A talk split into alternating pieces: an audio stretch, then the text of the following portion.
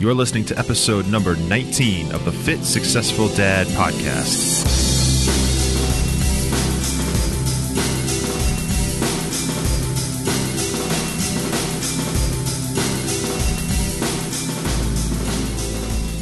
I conducted an interview a while ago that I ended up posting on episode number 13, and it was with a woman named Kelly Fidio. And if you listen to that interview, hopefully you got as much value out of it as I did having the conversation with her and conducting the interview. She's an amazing person, and I ended up meeting Kelly through a mastermind that I'm part of, and I think I did mention that in that episode. And as part of establishing that relationship, as a side effect of establishing that relationship with Kelly, I was kind of referred to and connected with another successful entrepreneur, and his name is Liran Hirschkorn. And I had the chance to sit down with him actually and interview him.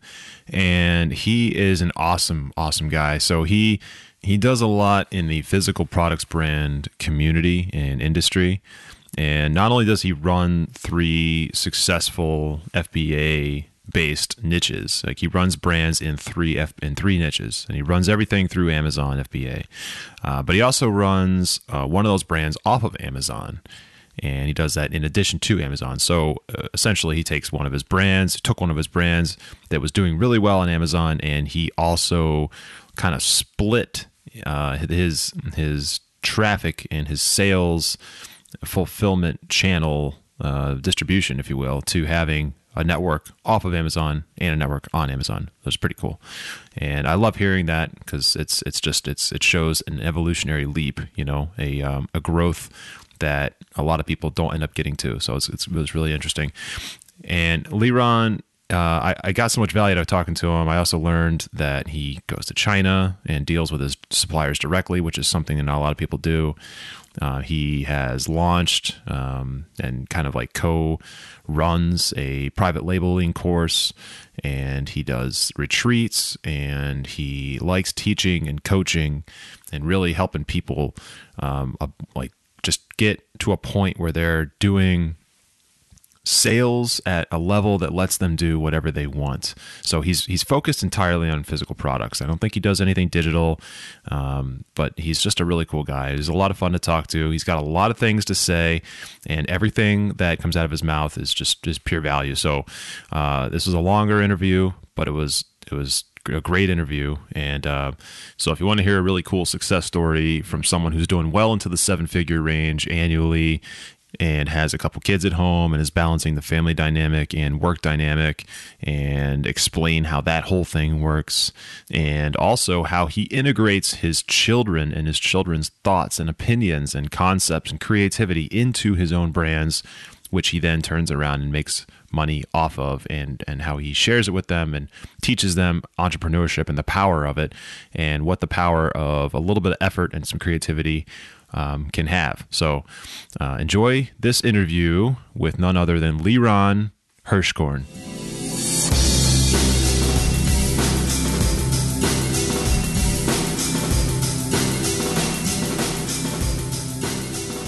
Liran. Yes. Listen, before we get into business stuff and training stuff and all the other really cool things that you've got going on, including, why don't you take a couple minutes right now and just tell us who you are and what has you excited right now? Sure. So, Liran Hirschkorn, I live in New York, and what has me excited right now, well, I guess I can talk about what has me excited in general. In general, and I'll talk more specifically. So in general, what has me excited is the fact that every day when I wake up, I control my own day. And, I used to work in the corporate world, and, had to be at work at a certain time, and things had to be done a certain way.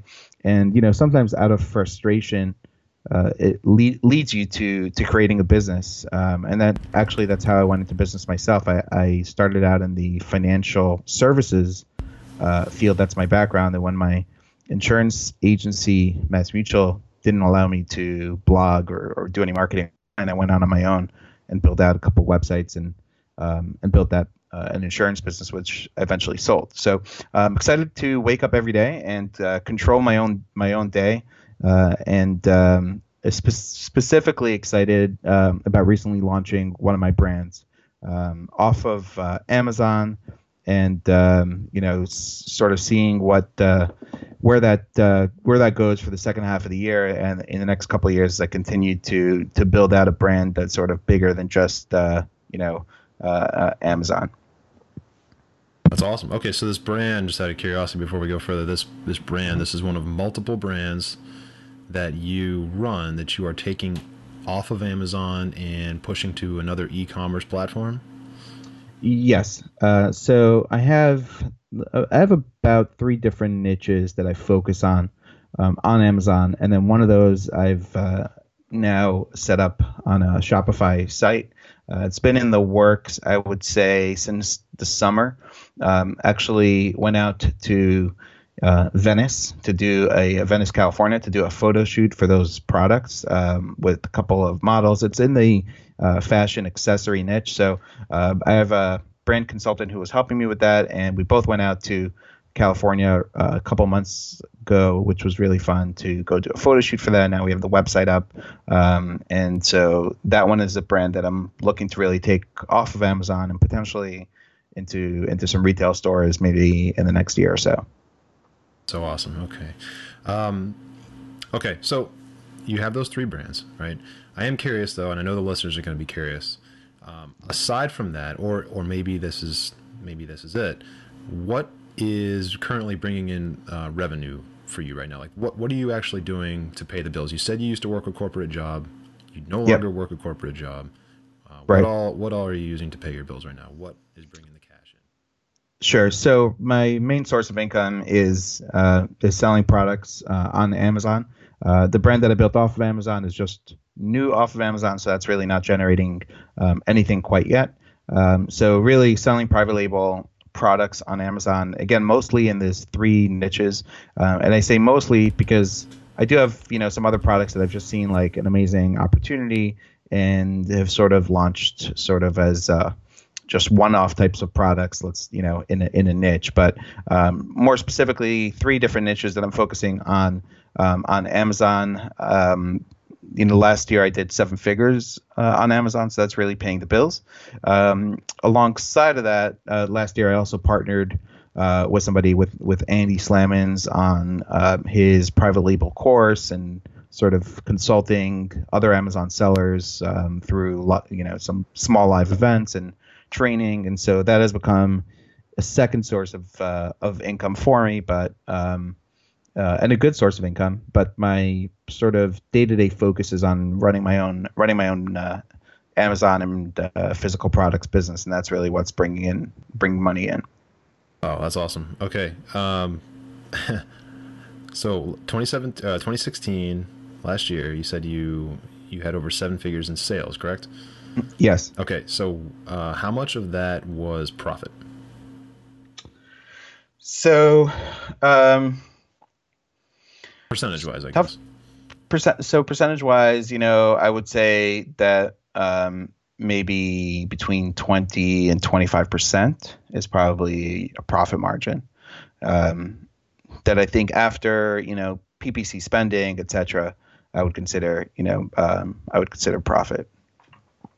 Okay, great. So, and then of that 20 to 25%, how much of that would you say you reinvested back into either one of those 3 brands or some other entrepreneurial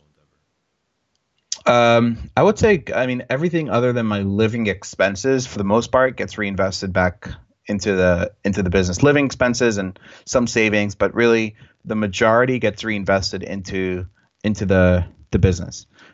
So, you know, growing out, one of my niches is a clothing brand. And up until now, I've only been selling products for adults. Next month I have, actually like this week, a container will ship from China, a 40-foot container that is going to be launching a kids line of similar sort of clothing items. So that is that's probably about a $40,000 investment. That takes, 2-3 months before you even get your first sale on Amazon because of the time it takes to, you place the order, they make the product, ship the product by boat, get the product here. Then I need to have a photographer take images, of the products on kid models and launch the product. So definitely cash flow, reinvesting, I think is really important, especially, if you have a job and you're doing this sort of a side hustle. It could be Amazon or it could be any other business, and you have a job. It's a great opportunity to reinvest, to grow faster, which is what I did when I, when I first started Amazon. I had my insurance business, and eventually, and did Amazon on the side. Eventually, I outsourced all my insurance leads to another agent and split the commissions with him, and I was able to work my Amazon business really full time, yet I still had money coming in from my insurance business. So I think reinvesting money is super important, especially early on in any business. The longer you can do that for, the better. Yeah, I love that model. That's awesome. Reinvest, try to grow, try to scale, right? Mm-hmm. Okay, so you mentioned that one of these lines is a women's fashion, a fashion line, a clothing line. Yep. But you have 3 niches. So what are the other 2 niches? Yes. Well, okay. So one is a clothing. The other one is sort of related, but I would consider a different niche. So the other one is a fashion accessories in a different area. And then the other line is in a, I would say, kind of like home and kitchen / bar kind of related product. So totally different. I didn't, this is sort of becoming another niche because I launched a product, new product in this niche. Actually, I launched this product right around Christmas time. Unfortunately, I didn't get it into Amazon during Q4. It was a brand new product, and the product really took off and has done really well. It's actually my first product that I filed a design patent on because I took an existing product and made changes to it. Design changes to it, and so I filed a patent on that product, but it started to do really well, and so now I'm developing a second product in that niche, and what I did also is I actually wholesaled that first product that I have. I wholesaled it to another seller, so that profit is actually funding my second product within that niche. Okay. Wow. That's really cool. So basically I have other seller friends. The profit margin on this particular product is quite big. So there's room for me. So, and actually the friend that I did this business with knows exactly how much I'm making on it, 'cause I have that kind of transparent relationship with them. But essentially this is a product that, my landed cost between customs and shipping is about $20 a unit. And I sell it for $90. It's an oversized product, so my net on that 90 from Amazon is 65 before my cost, and so I'm making about $40-$45 a unit, and so I wholesaled it to another seller for $35 a unit, and so he's pretty happy to still, make $30 a unit. So, so it works out for him. He's not doing anything to rank the product, to do anything. He's just essentially buying almost like wholesale, right, from a brand. And we're going to share the buy box on that when the second order comes in. But he already paid me for that. So that's sort of funding a reorder and developing a second product within that niche, which is also a product that I'm making changes to. So it takes a little bit of time. Oh, that's really cool. I've never talked to anybody who actually was on your end of the wholesaling with a private label product. I've only spoken to people who are actually taking someone else's product and, being the reseller. So that's really cool. Right. And it's a good strategy because, cash flow is a challenge to a lot of private label sellers. One of the things that helped me is Amazon did offer me a loan that I've taken and, on my way paying it down, but it helped me out when I needed to sort of ramp up what I was doing in private label. And so this is just one sort of creative way that if you have a product like that that's a good seller and You can show it to somebody that you trust is not going to just copy the product. But at the same time, it's sort of like an investment opportunity for them. It's as close to a guarantee as you can without, being able to guarantee it. But based on the track record of the product, you can say, hey, this is what you're going to make. You're not going to need to do any sponsored ads or whatever. This is what you're going to sell. And so it's a good strategy to just, get cash flow. Yeah, that's awesome. Wow. Okay. So I know the listeners are curious, and I'm curious.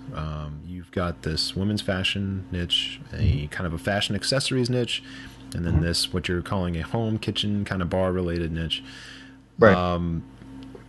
I think people often struggle with, at least, maybe not the most, but one of the biggest struggles for people that are just getting into private labeling and reselling products and trying to do this thing on the side to supplement their income or potentially transition full-time. The biggest thing that I find people struggle with is product selection and product research. I was waiting for you to say it. So these are very, I'll say uncommon, or at least I'm considering them uncommon out of all the private label sellers I've spoken to. Maybe not the home kitchen thing, but fashion and that kind of stuff. How did you come across those niches? And how'd you get them all started? Were they all separate? Just tell us that story. Yeah. So, it's sort of interesting because there are some products like that I've found, using the sort of traditional ways people look for products on Amazon, whether it's using like Jungle Scout, web app or something to filter ranks and categories, etc. And then there's other products I found in very untraditional ways. So, for example, the product in the bar category, I actually found by looking through Amazon bestsellers in categories and then going to subcategories. So going to home and kitchen and then going to like 2-3 levels down into various subcategories, looking at bestsellers and kind of doing the research.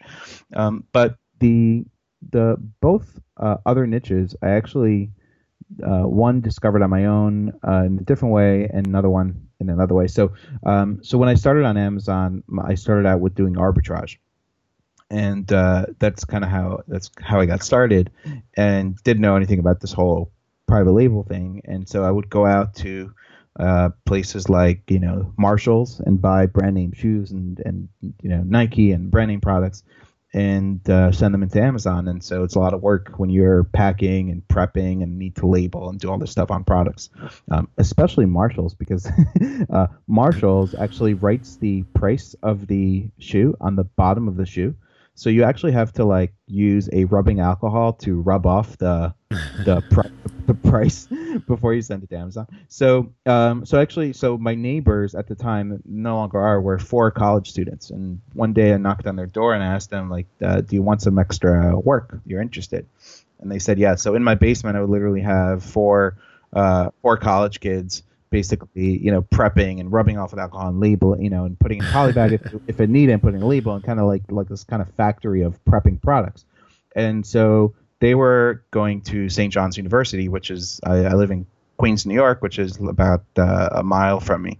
And so one day they said to me, this product, which is in the women's fashion, this thing, like a lot of kids in our dorm are buying this product. And I'm like, oh, really? And so the next day I did research on this. I'm like, wow, this is a good opportunity. And so that's how I came across one product. Another product that I came across, I just bought for myself on Amazon. And I'm like, wow, this is really cool. And then I did the research on that product and found that opportunity. So I think there's opportunity all around us. I find myself when I'm walking down the aisles of Costco on the weekend with my wife, she's looking for which products we need. I'm looking for which cool products there are that, like, wow, that's a cool idea. Like, and then I pull up my phone, and I look it up on Amazon. I look up like bestseller rank and, look up some things, and I'm like, wow, that's potentially an idea. And so there's kind of like ideas all around us. My wife sometimes sends me these videos that you see like people like hacking and making their own products from like Business Insider or Tasty or all these different areas where, you can sort of get ideas. Pinterest is another place they get product ideas. So, you know, if you kind of go where everybody else is going and looking for what everyone else is looking, you're going to get into very saturated areas.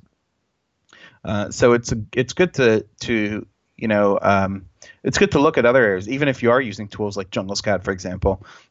You know, look for oversized products, for example.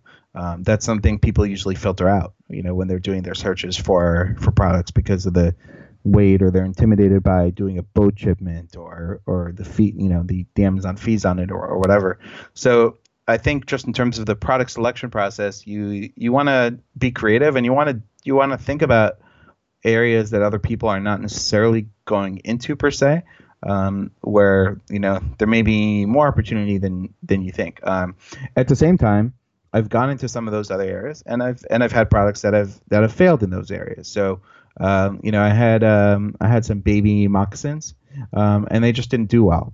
And the reason they didn't do well is just the pricing, and, you know, sort of learned a lesson there. But the pricing on those products, there's some very, very cheap, you know, $6-7 products on Amazon in that category. And so what I thought was, you know, I could sell at a higher price because better quality just didn't work out. So, you know, I think, you know, you want to go into other areas. You also want to recognize that if you're going to be very successful with private labeling products, it also is going to mean that you're going to have some product failures. And if you haven't had a product failure, you probably haven't. You're playing it too safe. Yeah, I agree with that. Yep, absolutely. Absolutely. Well, that's interesting. Okay, especially the stuff about buying these products at Marshall's, and, you know, trying to employ these college kids a little bit and give them some extra spending cash, and getting an idea from that. That's really cool. I never heard anything like that from other successful sellers, so that's interesting. So out of all that, what was the hardest part about getting like these brands up and off the ground? You know, and you know, you can get detailed with this. Like, what were the biggest struggles? Yeah. Yeah. Well, so struggles. It takes time. You know, the private labeling process is, you know, if you do compare it, so there's still a whole community of sellers that are selling on Amazon that are doing this arbitrage, right? Which means you can go to or doing wholesale, right? Or buying liquidation, right? You essentially are buying wholesale from a brand. Let's say you're going to get your product within a week. You send it to Amazon, you can sell it, and there isn't that necessarily cash flow issue per se or whatever. So, you know, talking about private label and hurdles. So I think probably every successful private label seller has had quality issues. So I think that's one issue that you'll probably come across. So, I mean, in terms of getting started, it is like you said, knowing, you know, where to pull the trigger. What I did when I started is I actually launched a few products at the same time. And for me, that, you know, I at least saw that, you know, one of them was successful, and I saw that there's light at the end of the tunnel. And I also saw that not every product you do is going to be successful. Amazon is a great place. There's traffic, but it's not like a magic bullet to just launching anything and doing well. So, I mean, as far as, you know, challenges starting out, you know, I think, cash flow, especially if early on, if you have a successful product, so you get your product into Amazon, start selling well, you want to buy more, and you haven't sold through your initial batch. But if you don't order now, you're going to run out of stock.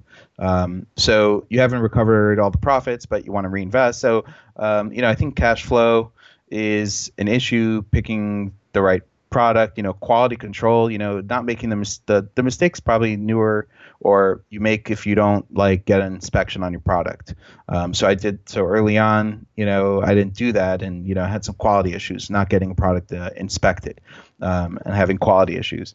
I mean, even now, and even after getting inspection, I've had products that have had quality issues after arriving in the U.S. So I think the challenges, and then just the challenges in terms of like, okay, you have a product on Amazon. Well, now what? You know, you're not a known brand. People aren't specifically looking for your product. So how do you actually get traction to it? So, you know, you need to learn all these skills. Like, you need to learn how to do sponsored ads properly on Amazon so you can get traffic to your listing. You need to learn, you know, when I started selling private label, it was easy to get reviews, for example, because you can give away products in exchange for a discount on various, you know, websites, and it was easy to get reviews. Now you can't do that anymore. So getting reviews is a challenge, getting traffic, ranking. These are all areas that, you know, unless you've learned from somebody else or sort of acquired these skills on how to do it properly, are going to be challenging. You can't expect to just put a product on Amazon for the most part, unless you're in a very non-competitive area that's growing.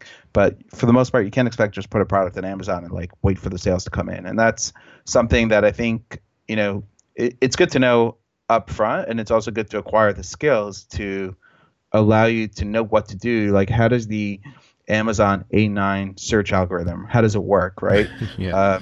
You know, knowing that you need to get daily sales and velocity and conversions and, you know, all these things, and understanding that allows you to know kind of what to do to work on getting your products ranked and visible, and, you know, and working on how to optimize the listing and keyword research. And so all these things are very, very important. And there's a lot of different areas that you need to sort of learn how to master or get good at, or outsource to somebody who's really good at it. And those are all challenges. You know, I think some people think private label, they're going to put a product on Amazon, just wait for the sales to come in. But it's, you know, it's not the case. No, there's a lot more to it. Do you consider Amazon still a good opportunity for people trying to, I guess, get out of their current position at whatever job they're working at and try to do something on that? Definitely. I do consider it a good opportunity because we both know that there's going to be new private label products launched over the next year that are going to be super successful, right? I think we can both agree that that's the case, right? That some people are going to do it very well. So that means that there's still opportunity. I think it's not as easy because there is more competition, there's more sellers. So I think you can't just go get a Me Too type product, right? Similar to just what you see on Amazon exactly, you know, and get a manufacturer to slap a logo on there and just like expect to do well. So I think you need to be more creative, you know, in terms of how you maybe if you make, you know, what's your differentiation point going to be? Are you going to improve on things like packaging? Are you going to improve on the product at all? Are you going to bundle it with something else? How are you going to make your product photography and listing, you know, superior to, you know, a good part of your competitors? Are you going to drive outside traffic from Amazon, you know, to the product? You know, are you good at sponsored ads to drive traffic? It's going to be profitable. But I think you need to be more creative, really, in terms of like you said, with the product selection, you know, using, you know, looking at trends, finding areas. There are for sure areas to exploit on Amazon in terms of product opportunities. It's a matter of finding those areas and then, you know, launching a quality product and doing it successfully. And, you know, so for example, some areas that, you know, you can look at are products that are higher priced, right? Because most new sellers look for products that might cost them less than $10 to source. Well, if you are willing to take the risk, there's probably a lot less competition in products that take you anywhere between $10 and $30 to source, right? Because you're going to sell those products for, you know, or let's say $20 to $30 to source, right? Because you're going to sell those products for, you know, $50 to $100, let's say. And there's less competition in private label products in that area. So I think there's definitely still an opportunity on Amazon. I think there will continue to be opportunity, but you need to be more creative than maybe, you know, 3 or 4 years ago, where certain niches just didn't have, you know, had more demand than supply. Yeah, I agree. So earlier you mentioned that you offloaded a lot of your clients back when you were working. Mm-hmm. Yep. You offload a lot of your clients to a coworker or a colleague. Are you still involved in that at all? Do you still work else other than your? No. So basically I was an independent life insurance agent, and I specialized in high risk life insurance. So really, even though I did all types of life insurance, I really specialized in helping people that had a specific issue, from people who were, you know, using marijuana recreationally or for medical reasons, to people with MS or past heart attack or breast cancer, or people that it wasn't going to be so easy to just get life insurance by just going online and getting a quote. And so that was my area of focus. And I initially outsourced that, but then I realized that I wasn't. Amazon was doing well, and I also wasn't continuing to invest in content and advertising for my website. And so I sold my two websites to another agent that, you know, we were splitting those leads for. So ended up working out for me because I was able to, you know, monetize and get money to continue to build my Amazon business. And I was at a point where I could sell, you know, the insurance business and, you know, and be okay. And I still had commissions coming in from that business for the next about 6 to 12 months because of existing policies. Cool gig you got there, or you had there, I guess. Yeah, it's a good. I mean, it's a good business. Okay, so that's awesome. You're right. You're able to quit your job and basically do what you wanted to do, and now you're essentially free, and you can put all your focus onto these niches and this private label business that you've created.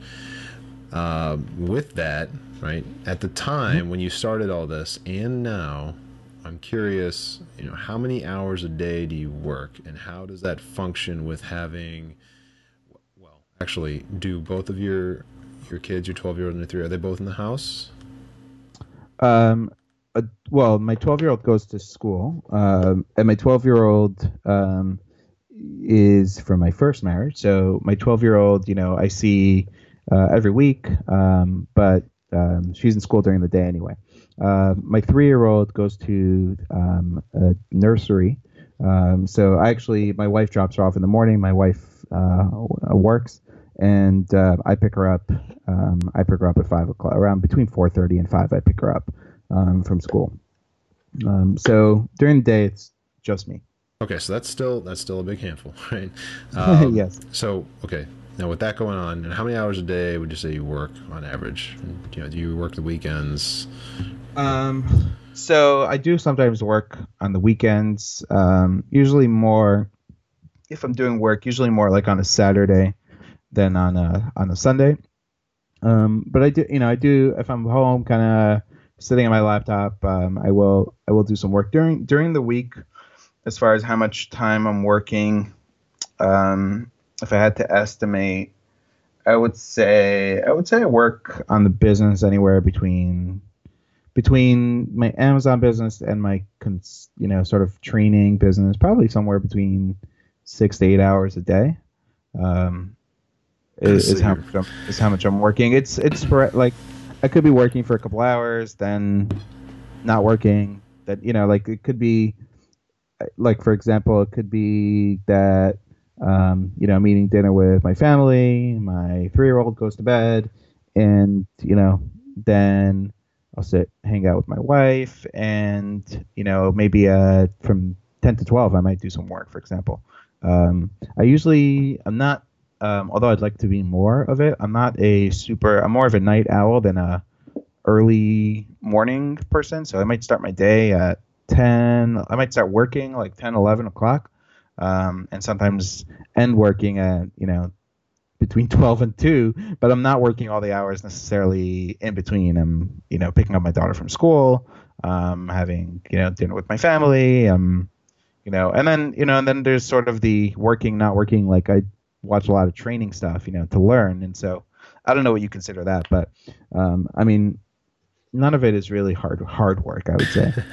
No, Liran, that's a lifestyle that a lot of people find appealing. A lot of people are attracted to that. The concept of being able to, well, to have that freedom. It's what it is. It's right. Freedom. You have freedom to make your own schedule.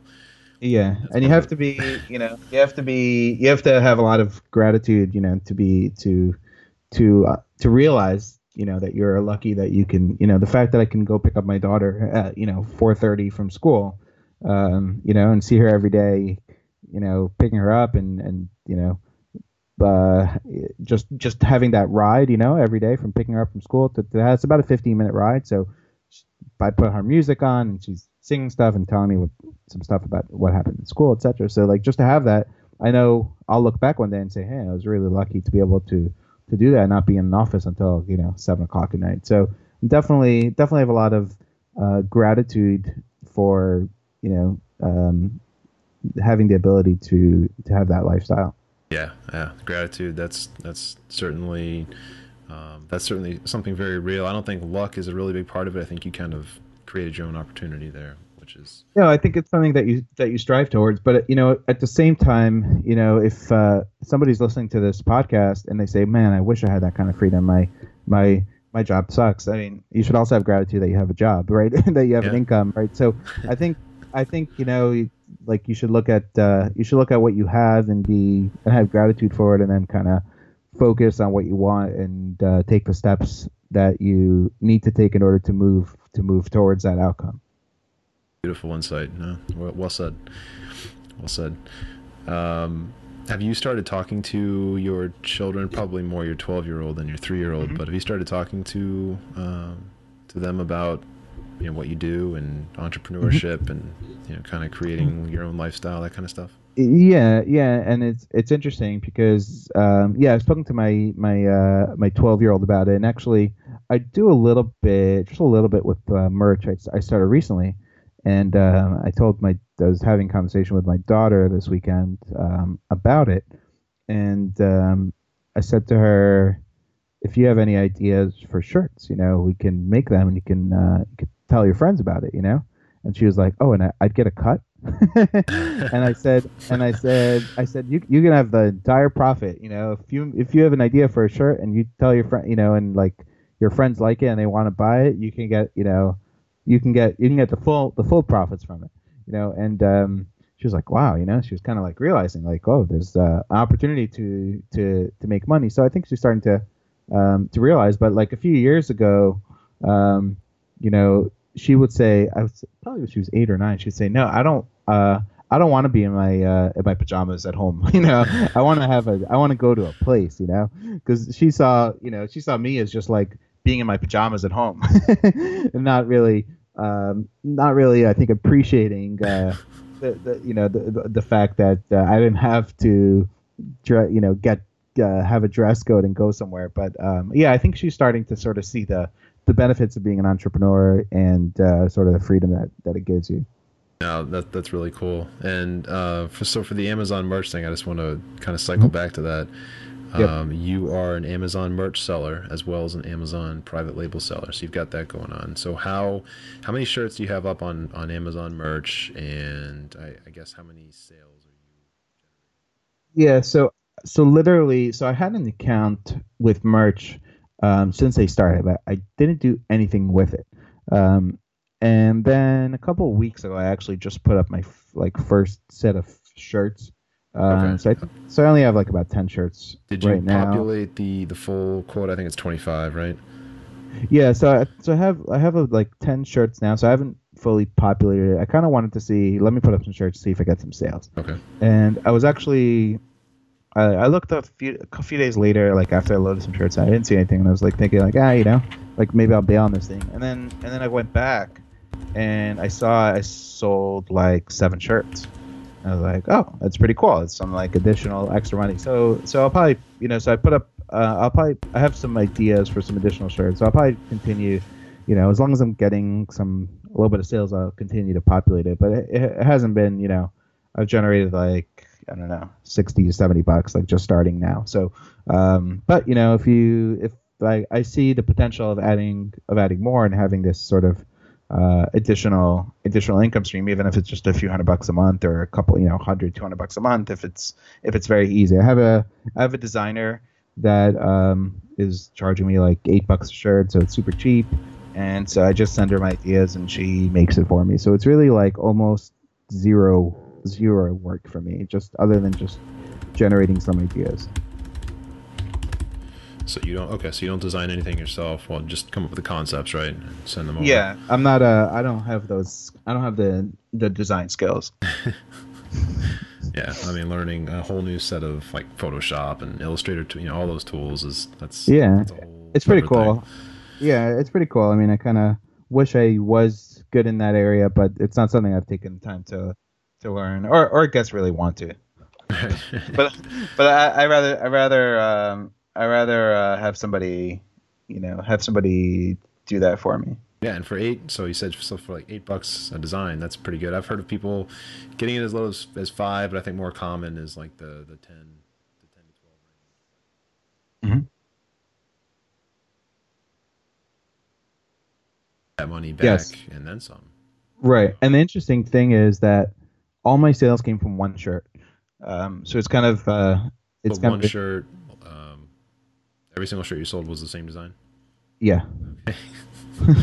So I've obviously hit on something with that one shirt. The others have not sold at all. So it's interesting to see kind of like, 80-20 rule. This is like 100-0, but that's probably I don't know. I don't know if that's going to play out long term or if that's how it is for you. But so far that's how it's been for me. Yeah, actually I'm an Amazon merch seller as well, and I put up all 25. I populated all 25 designs. I outsourced every single one, and I think I paid $10 to design, so $250 for all 25. And 15 of them saw 0 sales in 60 days, and Amazon will remove them. Okay. The other 10 saw sales, but of those 10, one of them had at least 80% of the sales.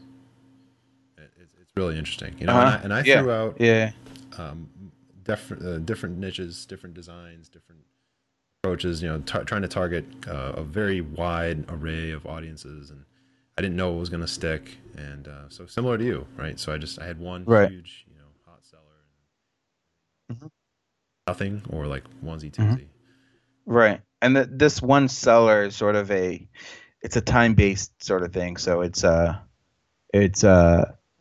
in a month or so, I don't expect to get sales for that shirt. Okay. Okay. So, but at least I sort of uncovered one area that I think there's potential in, and kind of the newer shirts that I've done, I've sort of followed that same line. So we'll see how those do. Yeah. Okay. Cool. Oh, that's awesome. Yeah. So it's another income stream, and doesn't take a ton of effort. And like you said, even if it's a few $100 a month, that's gas, whatever. That's small little odds and ends, so that's great. Yeah, definitely. All the software that I pay for. Tools. Has being an entrepreneur for however many years you've been at it now, several years, has that changed the way that, I think you kind of touched on this a little bit, but has it changed the way you approach raising your kids, and alternatively, has having kids affected the way that you are pursuing your entrepreneurial endeavors?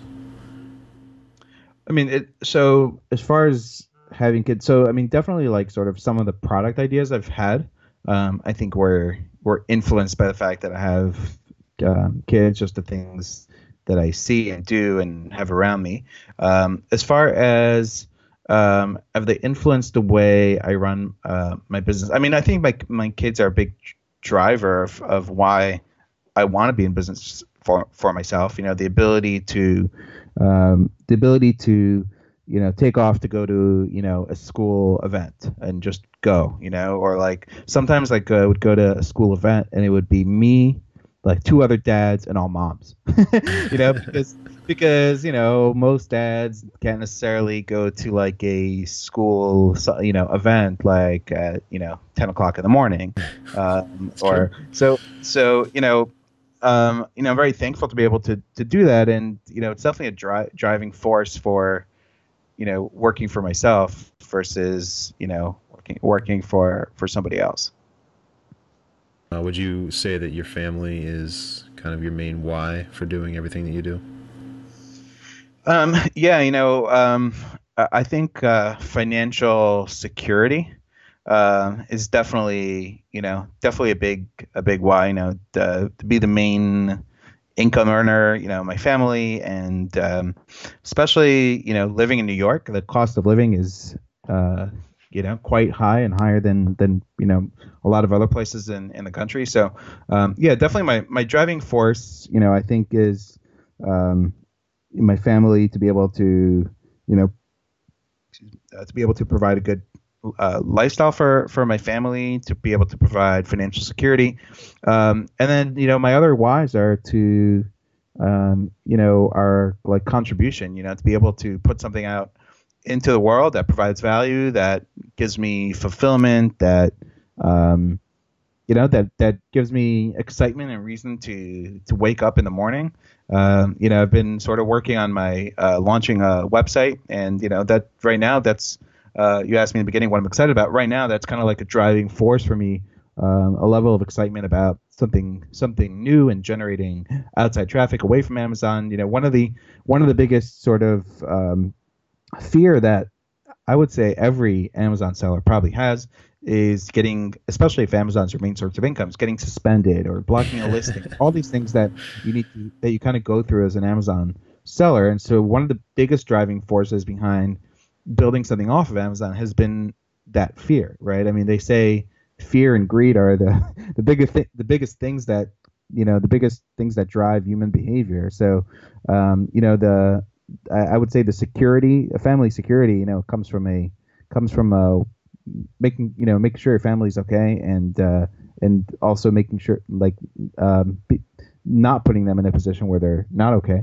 And sort of the same with being off of Amazon is sort of that level of, just another level of security, where if things were to go south, let's say on one channel, you're building something, another channel. So the training business is sort of another aspect of that, is just another income stream that's also not directly tied to my Amazon account. So, I feel like those are the drivers of, sort of the steps I'm taking in my business. Okay. Yeah.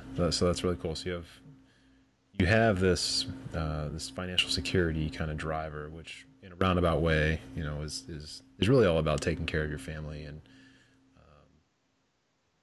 leading by example. So when I see Liran, where you're building all these brands, you're doing all this stuff. It's talking to your daughter about it, and you're building all that up. It almost looks like you're leading by example, and she's picking up on that. And whether or not it's totally clear that she's receptive to it at this age, it's all sinking in.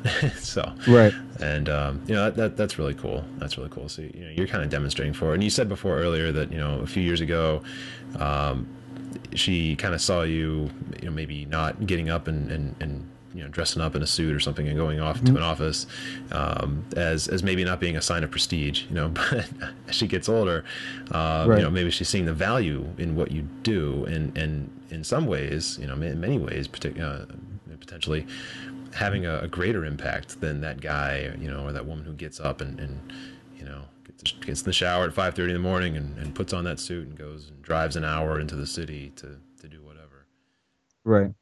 So that's really cool. It's an interesting response and kind of refreshing to hear. You have multifaceted kind of response to that.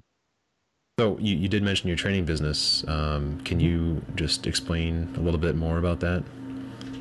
Sure. Yeah. So, so when I started with private label, I started by taking Andy Slamans, who is another successful private label seller. I took his course, and I ended up meeting him at a conference a little over a year ago, and kind of networking with him. And we actually have launched a couple of products together, more than just a couple. Actually, we have a new niche that we're that's going to be like seasonal for the summer that we just got products into Amazon now, that we're doing together with him and his nephew, Nate Slamans. And they already had an audience and a private label course. And so I started networking with Andy and kind of sharing with him things that I was learning. And last year he asked me if I could help him at a private label retreat he was doing in Colorado. And since then, he's asked me to partner with him on his private label course. So I created a sponsored ads course along with his private label course and helped him update the course for some of the Amazon changes. And so I now partner with him and his nephew on that course. So so it's called the Amazing Freedom private label course, and he has a Facebook group that he's now made me an admin. So it's essentially his audience that he's built up. But in the last year, I've kind of helped him with it, and so partnered with him on you know, on the training, and from time to time I've done some coaching when people have come to me like one-on-one in terms of you know, help with their Amazon private label business. Oh man, that's really cool. I gotta say, you know, your story and everything is very, very, very inspiring. I don't have a good concept though of how long you've been at this. How many years have you? I guess how long ago did you quit your job, and relative to that, when did you start private labeling? Yeah, so I started selling on Amazon at the end of 2014. In 2015. 2015 is when I quit my job sometime in like around the middle of the year, like April, May, is when I kind of outsourced my whole insurance business and went full time with Amazon. And then towards the end of 2015, I'm thinking, towards the end of 2015 is when I started kind of transitioning my business from arbitrage to a private label business. And so last year, my entire focus was, you know, just private label. So, you know, I had the benefit of how I got started with Amazon. And actually, before Amazon, I took so the reason why I sort of got into this in the first place is that in 2008, I was involved in a multi-level marketing company, and it was kind of a small company. And in order to really market it, they didn't have a lot of tools for you or anything. And so I actually had somebody build a website for me, and I became the number one enroller of other people in that company. Eventually, they went out of business. But, you know, even though I probably wouldn't do network marketing again, it really taught me a lot of skills in terms of internet marketing and kind of brought that into my life and personal development and just personal growth. And so that was kind of always a hobby of mine. And then I started my online life insurance business, but I still always loved learning about things online. So I actually took an e-commerce dropshipping course. And before I did Amazon, I set up a Shopify store that was like a dropshipping. I had wholesale companies sending the product directly to the customer. And then it's when I kind of learned about Amazon FBA and started out with arbitrage and eventually learned about private label. So last year, I guess the end of 2015, middle to the end of 2015 is when I really started focusing on private label. And last year was like full year of just focusing on private label and really just focusing on Amazon. And then, you know, I would say this year is really a focus of building out niches on Amazon and then also going off of Amazon. Oh, okay. So really, only about 2 years. Yeah, pretty much the end of 2014 is when I started. The benefit for me is that when I got into the idea of private labeling, I already knew a lot about Amazon in terms of like sales rank and, you know, a lot of things that you kind of want to know when you're starting out on Amazon, because I had that arbitrage sort of experience. I also knew different areas where products sold well and not sold well and et cetera, just because of that experience. But really, yeah, and a little, you know, about 2.5 years just in terms of selling on Amazon in total. Wow. That's really, really inspiring. It really is. You've come a long way from you know, basically zero sales to 7 figures. And I am assuming that 2017 is going to be some kind of growth beyond what you did in 2016, or at least you're projecting that, right? Yeah. So, 2017, I mean, my goal is I did just over 7 figures last year. My goal is to try to do, maybe about 2 million plus this year on Amazon, but at the same time, building off Amazon sales. So I kind of have no clue in terms of what I'm going to do off of Amazon, because it's a totally different animal. But I do have somebody that is a consultant that's helping me in terms of like start out an ad campaign off of Amazon and like Facebook, Instagram, Google AdWords, and build up traffic. So I expect I'll get sales, but I really have no idea what I'm going to do this year off of Amazon. I also I would also raise my projection for on Amazon this year, but this was really the first Q4, and I don't think you can accurately sort of predict sales for Q4, but the first Q4 I was really all into private label, and I went out of stock on several products. And I am just now getting back in stock on those products. So I really lost sales. Like my sales, for January and February are good, but they could have been much better, just because I went out of stock. And then you had production time, shipping by boat. I have another product that I was supposed to get, but they didn't finish production, so they had to wait till Chinese New Year in February to finish production. So that product is not, and that's actually the expansion of that line that I had in mind. So that's coming, that'll be here like April. One of the downsides potentially of private label is that if you have a very successful product, or just if you don't predict your sales velocity, that's going to happen. And with Q4, it's very difficult, I feel like, to predict, because Amazon does better and better every year. So even if you sold, a similar amount the previous year, you're probably going to sell more, the following year. So it's just something that's hard to predict. And so I was out of stock. I'm out of stock on still on several products. So just getting to Amazon now. Yeah, no, it's a very real problem. But yeah, I have no doubt in my mind, Liran, that brands and your three brands, potentially your fourth one, training, your retreats, and your huge network that you continue to build, and all the opportunities that keep coming your way, even this merch opportunity that you're involved in now. Between all that, the 2017 isn't. I have no doubt in my mind that's gonna be your best year, to date. So that's awesome. I have the utmost confidence in that. So thank you. Yeah, and I mean, ultimately, if I did what I did last year, I would say it's still a good year, but obviously, you're shooting for growth. I think in any business you want to be growing for sure, and not sort of being stagnant or moving backwards. Right. Listen, I just have one more question. Yep. And this is a question specifically for the audience. So, yep. I want you for a minute, right? I just want you to picture yourself standing at a podium, right, in front of a function hall. Audience that you're looking out to is a room full of parents, and specifically parents, and these are people that are strapped by the schedule, money, energy, time, all the things that come with the family dynamic while trying to work. Mm-hmm. But these people all have the same entrepreneurial passion. They want to turn their vision into a reality, but they just don't think it's possible given all those things I just mentioned. So you're standing right up there, they're all staring at you. What would you tell them?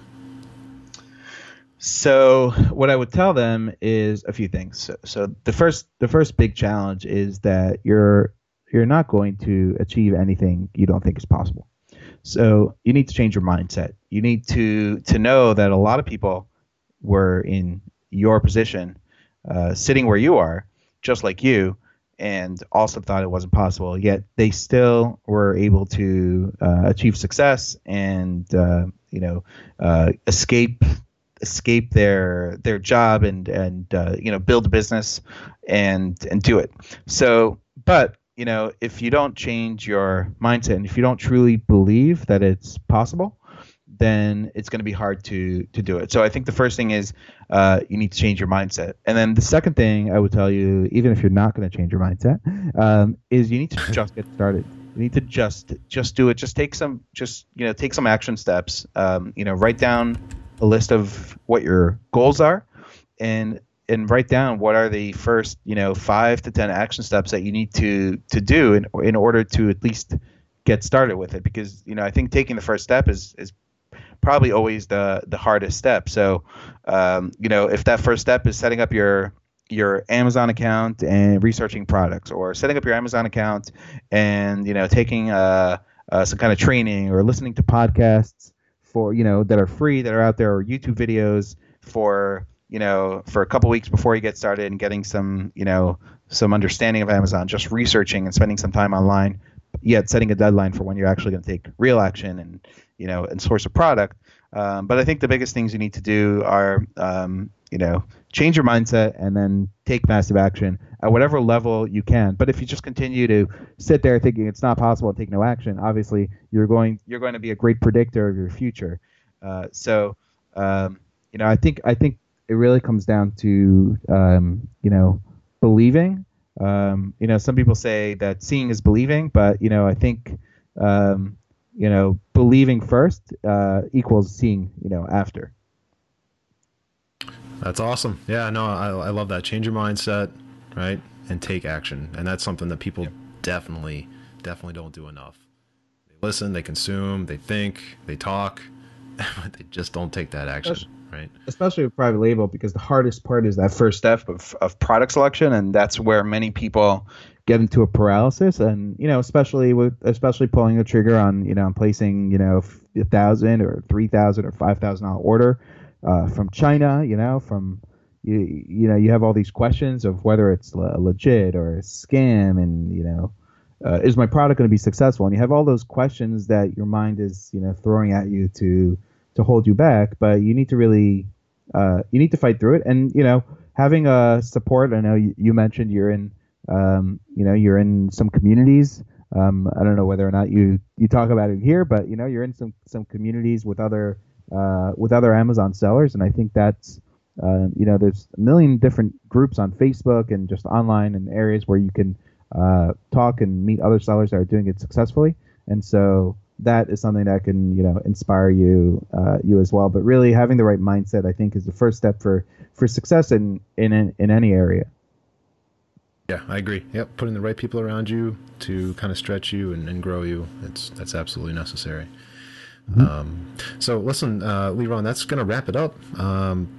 I love your story. I think it's great. You are such an inspiring person, and I loved listening to the entire tale, right, from beginning to end.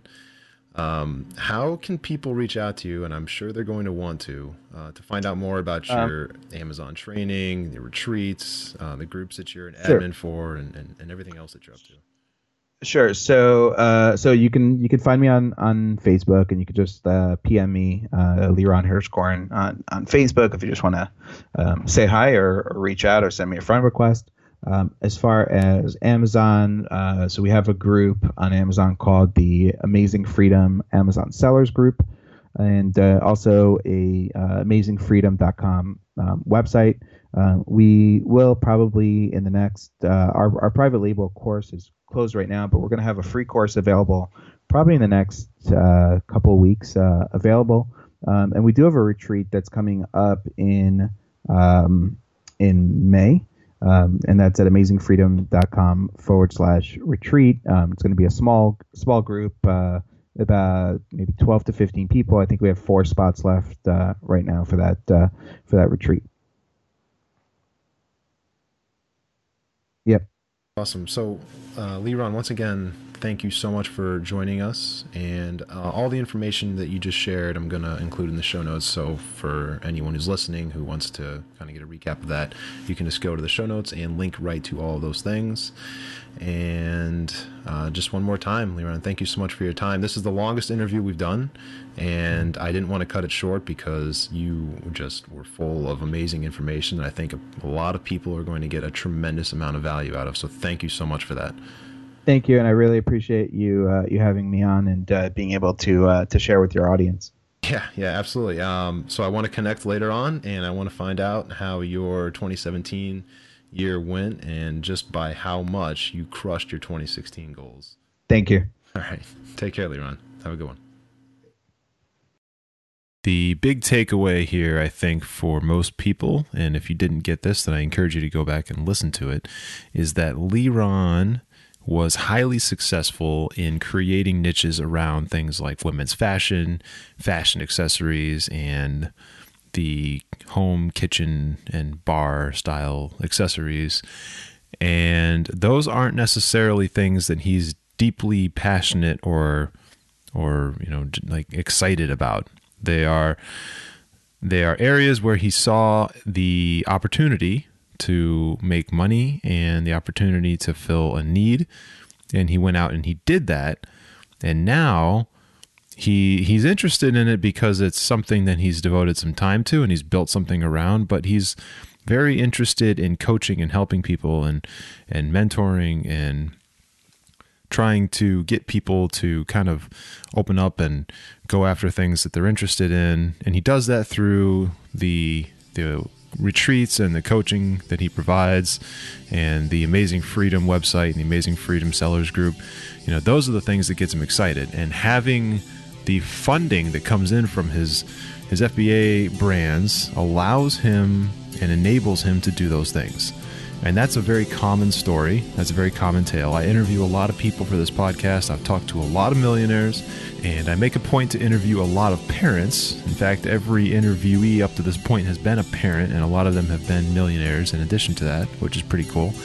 And one of the things that comes up a lot, and it may not come up in the interview per se, but in the pre-interview discussion, the post-interview discussion, when I'm getting to know these people, a lot of times it'll come up that, you know, they went after something that they saw a hole in the marketplace, and they went in to fill it, basically, in order to create a funding stream and fulfill the need of the market, create a funding stream from it, use that funding to then enable them to go down another path so they can keep that funding stream going. It's kind of like an evergreen thing while going after something that they're very passionate about.